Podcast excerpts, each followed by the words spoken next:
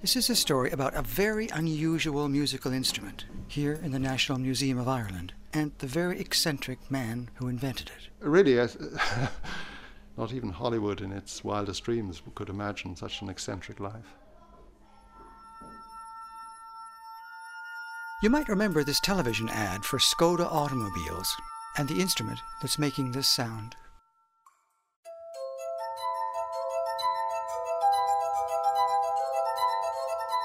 It's sometimes called the glass harp, an array of wine glasses that you play by rubbing your finger on the rim. What you might not know is that the instrument was invented by an Irishman, Richard Pockrich, from County Monaghan in 1742, and while it's still played elsewhere, perhaps the only glass harp you can find in Ireland nowadays is here in this furniture gallery at the National Museum in Dublin.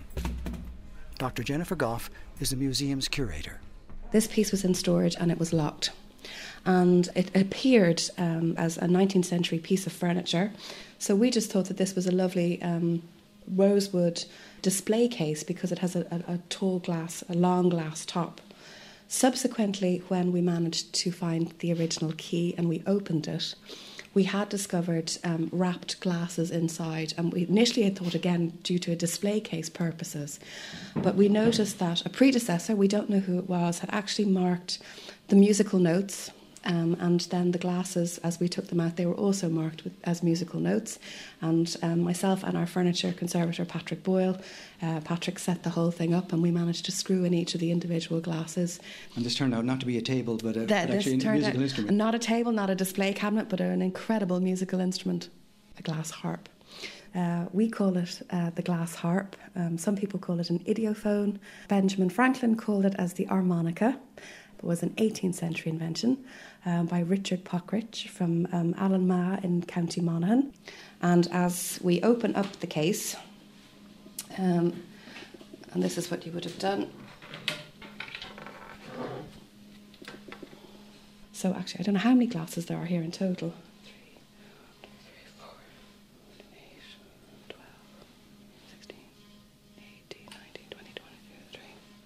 There's 26 in total. You can even hear just the various. Some of them look like quite large brandy glasses by all intensive purposes. Yeah, and wine glasses. Or, and or wine glasses, or even like small little sherry type glasses.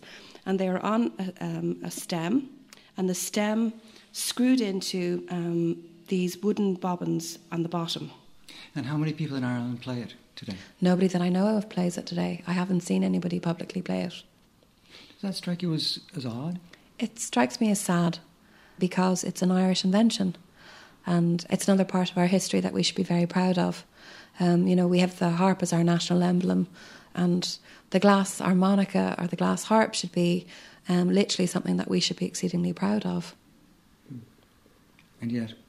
There's no one other than a curator in the National Museum with an enthusiasm. you? Yeah, me. but there's nobody that I know of in Ireland that plays this instrument. Um, I have made inquiries. Um, the only person that I have actually tracked down who plays, um, though there are different um, performers in the world, was an Englishman who lives in Italy, um, initially in Milan, now in Bologna, called Robert Tiso. Some clean distilled water in the bowls where I dip my fingers. This is Robert Tiso in Pontedera, Italy, and the instrument in front of him is the same as the one in the museum the same instrument invented by Richard Pockrich from County Monaghan. An array of wine glasses on what looks like a small table. What?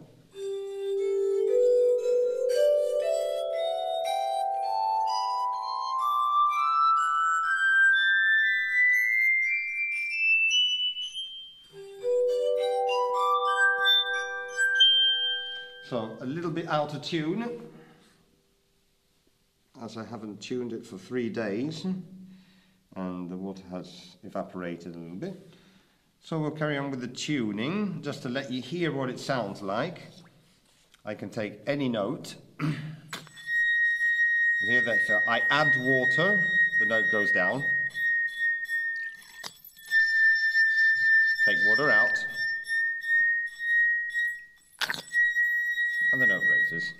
And the note raises. And that is just like giving tension or loosening the string of a violin, just raise or lower the water level. So Richard Pockeridge would have done the same thing. I would suppose so. Exactly the same thing. Of course, he wouldn't have a an electronic tuning machine, so life was not as comfortable, but I suppose he was doing exactly this. Raising and lowering the water level in each glass until they're all perfectly in pitch. So I'll start from the low notes. That's okay.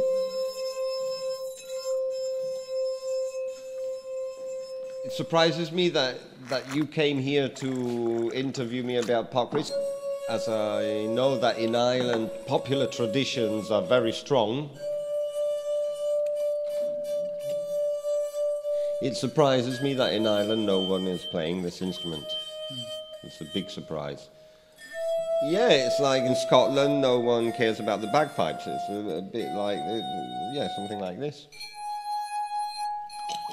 And no one's playing the bagpipes anymore, apart from some guy in Africa.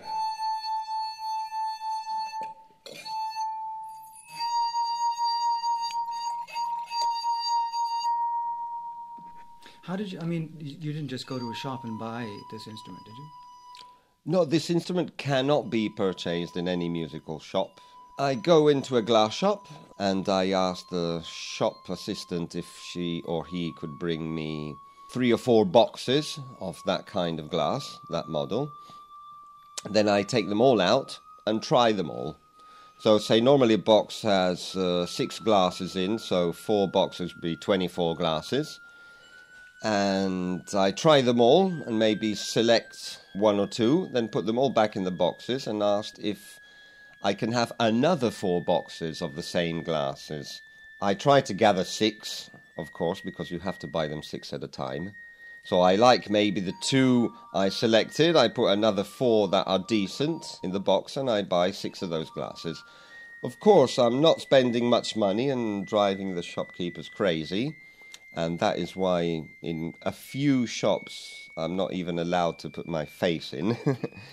and there are there are a few shops in my town in Padova where I cannot even step in the shop. But so they must have like a poster of your face yeah, yeah. When you see this man, lock the door. Uh, maybe there's my face and uh, written under unwanted, dead or alive.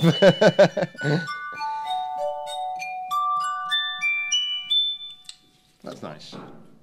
So what what do we know about Pockeridge? Well, uh, the the musical glasses were played even before Pockeridge, maybe even in 1500 and 1600, by some medieval performers that would go from court to court with their shows.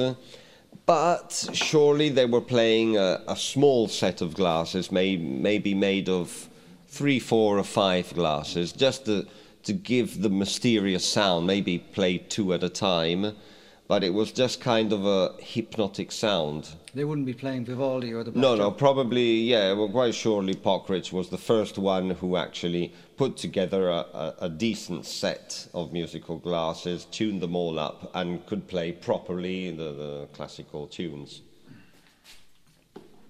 Yeah? yeah. Famous uh, organ composition by Johann Sebastian Bach is Toccata and Fugue in D minor.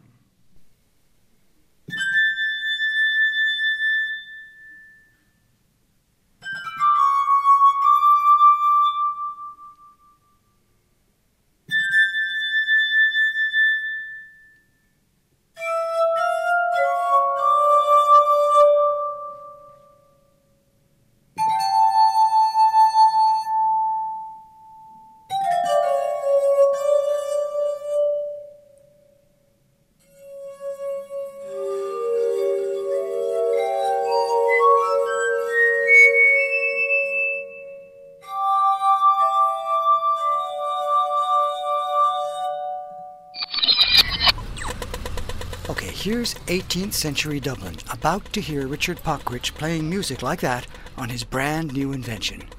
Take the city of today and tune it down, like a wine glass, to 1743. Just take out 270 years, and it might have sounded more like this.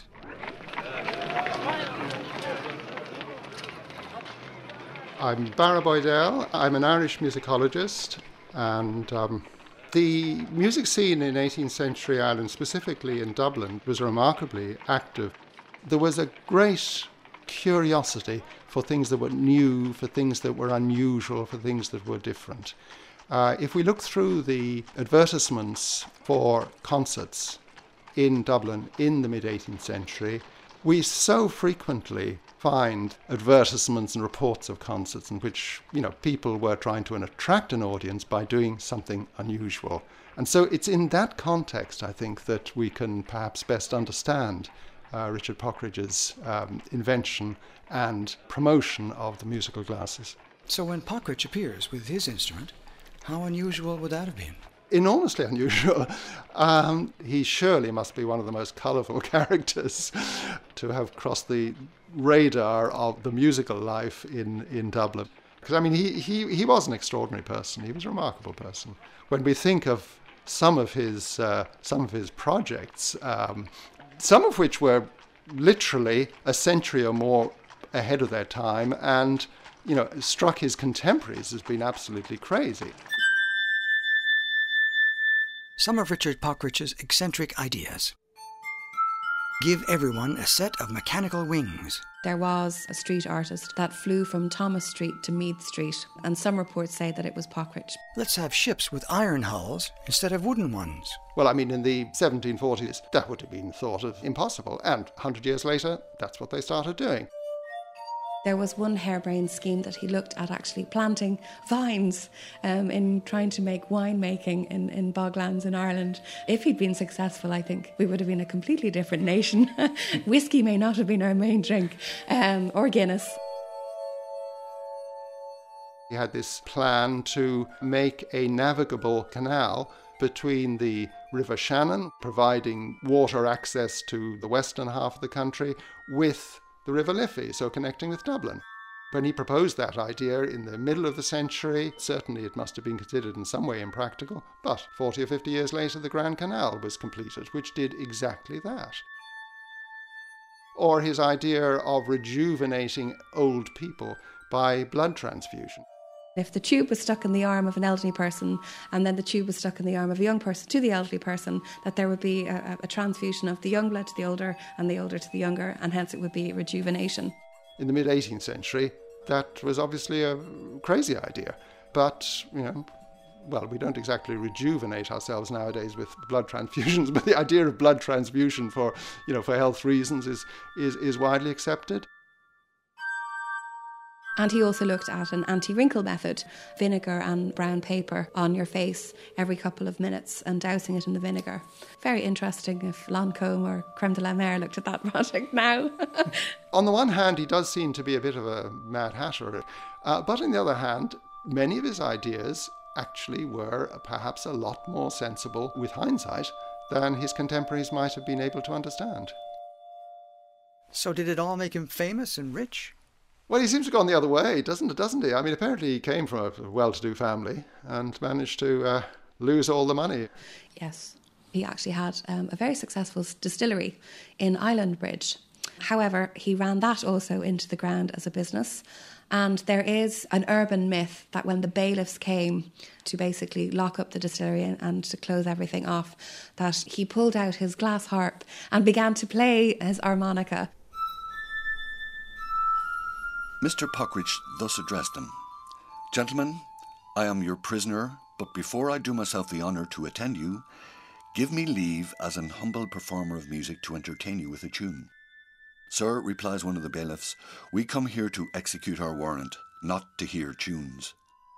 Gentlemen, says the captain, I submit to your authority, but in the interim, while you're only taking a dram, I shall dispatch my tune. In the meantime, he flourishes a prelude on the glasses. The monsters, charmed with the magic of his sounds, for some time stand and gaze, at length, recovering their trance, thus accost the captain Sir, upon your parole of honour to keep the secret, we give you your liberty. Tis well that playing upon the glasses is not more common. If it were, I believe our trade would find little employment.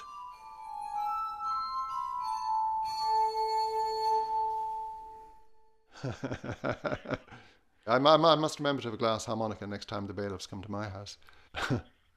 but his life, I mean, he even even leaving aside his his invention of this extraordinary instrument and the other things he became involved with, but I mean, an extraordinary life, and you know his his late marriage to a to a wealthy heiress who then eloped with somebody else, and they got drowned in a shipwreck. Uh, you know, uh, really. Uh, as far as one can get from a normal lifestyle as one could imagine. not even the not even Hollywood in its wildest dreams could imagine such an eccentric life. For the benefit of the inventor at the theatre in Smock Alley on Tuesday, the 3rd of May, will be a musical performance upon glasses with other instruments, accompanied with voices. This being the first time that glasses were ever introduced in concert in 1743, February of 1743. Uh, there's an advertisement that he was going to play it. And he was due to play at um, Hunt's Auction Room, which was just off Smock Alley in Dublin. And then the accident ensued. He was setting up the glasses before the concert and he went out of the hall for a drink or to get a breath of air or whatever and according to the report in the paper, a sow entered the pig entered the concert hall and knocked over his glasses, and they were all broken. So that that concert was a bit of a non-starter. Mm. Everybody was reimbursed by Puckridge. And then literally it took him a year to get back. When the glasses were first introduced in public, an accident happened which prevented the inventor from showing that instrument to any advantage. Some imputed it to his taking a glass too much, but the real cause of it was owing to the hurry in removing them, which untuned and disconcerted that instrument. It wasn't until 1744 that he managed then to successfully organise um, a recital in Taylor Hall. For the benefit of Mr. Puckridge, there will be a concert of vocal and instrumental music. After the when he came back in March of 1744, they say after the first overture, there will be a voluntary performed upon the glasses. Ellen Aroon, the Black Joke, with additional variations, and Hark the Bonny Christchurch Bells to be played in three parts on the glasses. In the second act, a concerto of Vivaldi's called The Cuckoo, the principal part to be performed upon the glasses. Upon the glasses. After the concert, there will be a ball and a commodious drawing room for those who are inclined to, pay, to play cards.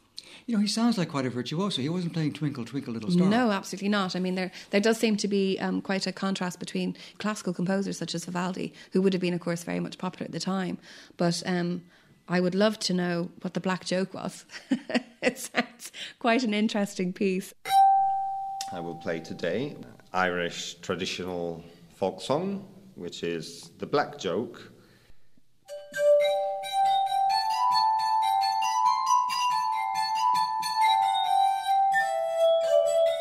Have you ever had Puckridge's problem? Somebody's pig breaks your glasses?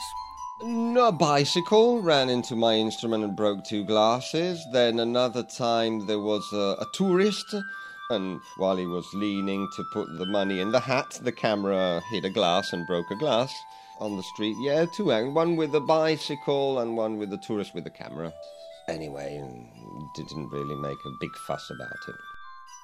I was playing one time in open air music festival, and suddenly a pigeon dropped in my glass.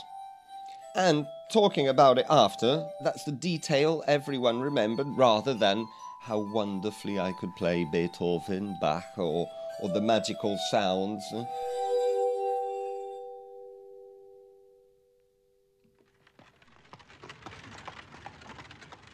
So, okay, so he has a, a bunch of completely failed schemes. He squanders his, his inheritance. And then he invents this instrument, which he apparently plays quite well. Yes. And did he get rave reviews? Did hordes of people turn up for it? Um, he got very good reviews, um, but then very shortly after, he is noted as departing for London, where he remained for literally 12 years, where he really made his career. Um, it is recorded that he was making up to £6 a day um, um, and was playing to crowded um, music halls. And was that a lot of money then? That was an awful lot of money then.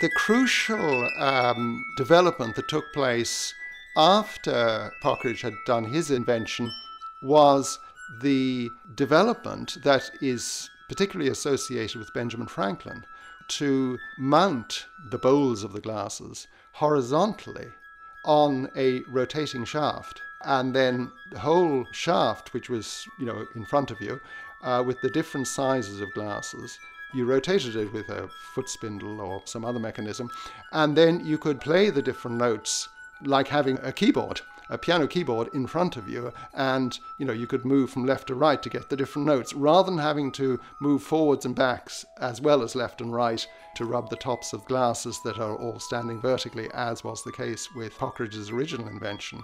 And it was in that form that the instrument gained much more widespread popularity throughout Europe and through Benjamin Franklin also moving to the USA to the extent that composers, including perhaps most famously Mozart, wrote a number of pieces for the glass harmonica.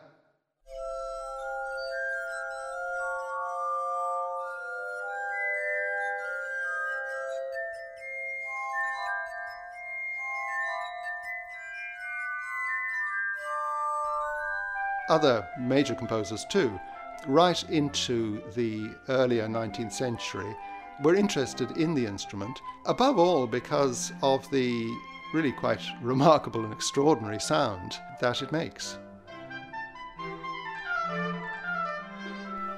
So, this glass harmonica, this was considered a much more evolved instrument and started to become popular, especially in Germany and Austria.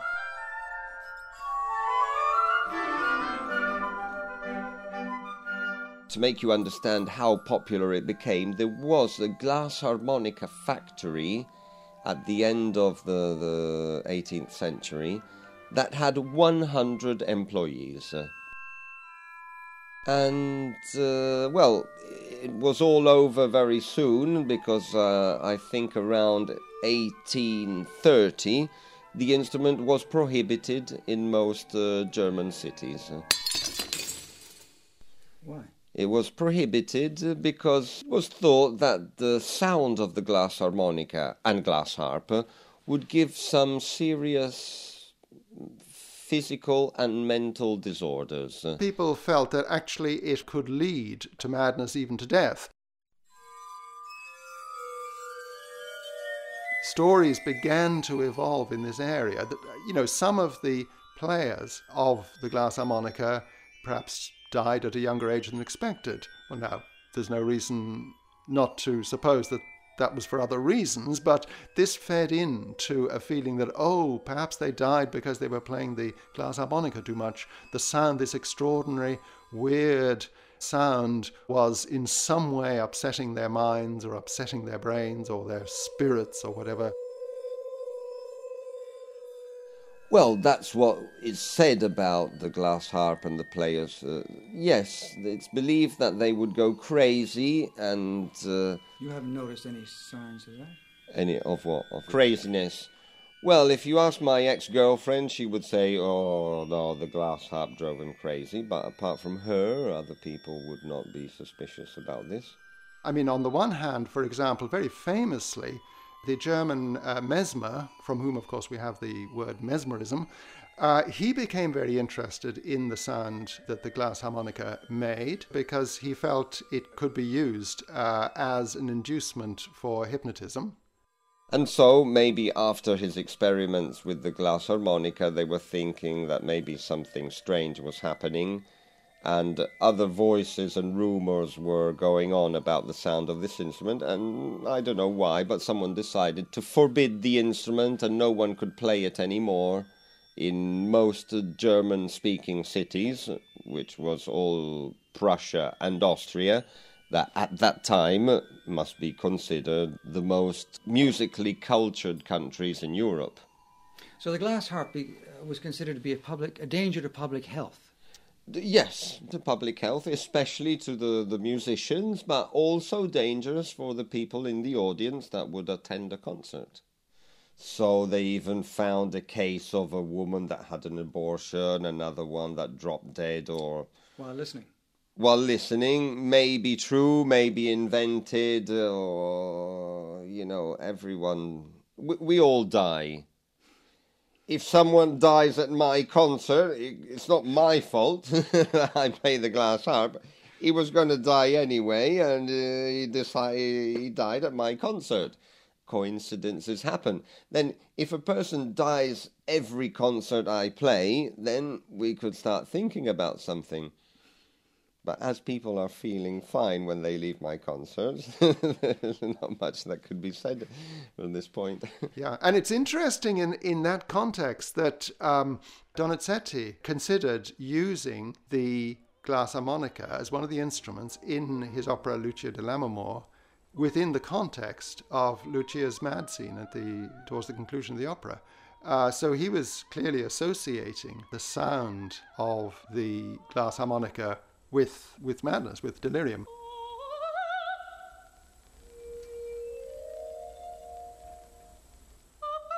It's, it's an interesting um, witness, if you like, to the association of the instrument.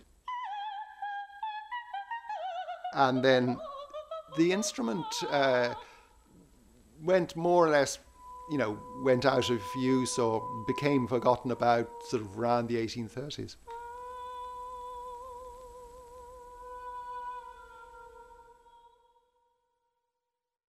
The first composer who, who did something with the glass harmonica after the prohibition was Richard Strauss, and he, he included it in one of his operas. That should be the Frau ohne Schatten. And as times were changing and the prohibition was more or less forgotten about, and then people started to get interested again in this instrument, and it came out again, but never really became very popular. And just as it did in Europe, it seems the instrument fell from use in Ireland. And what happened to Pockridge in the end? Uh, Pockridge died in London in a house fire.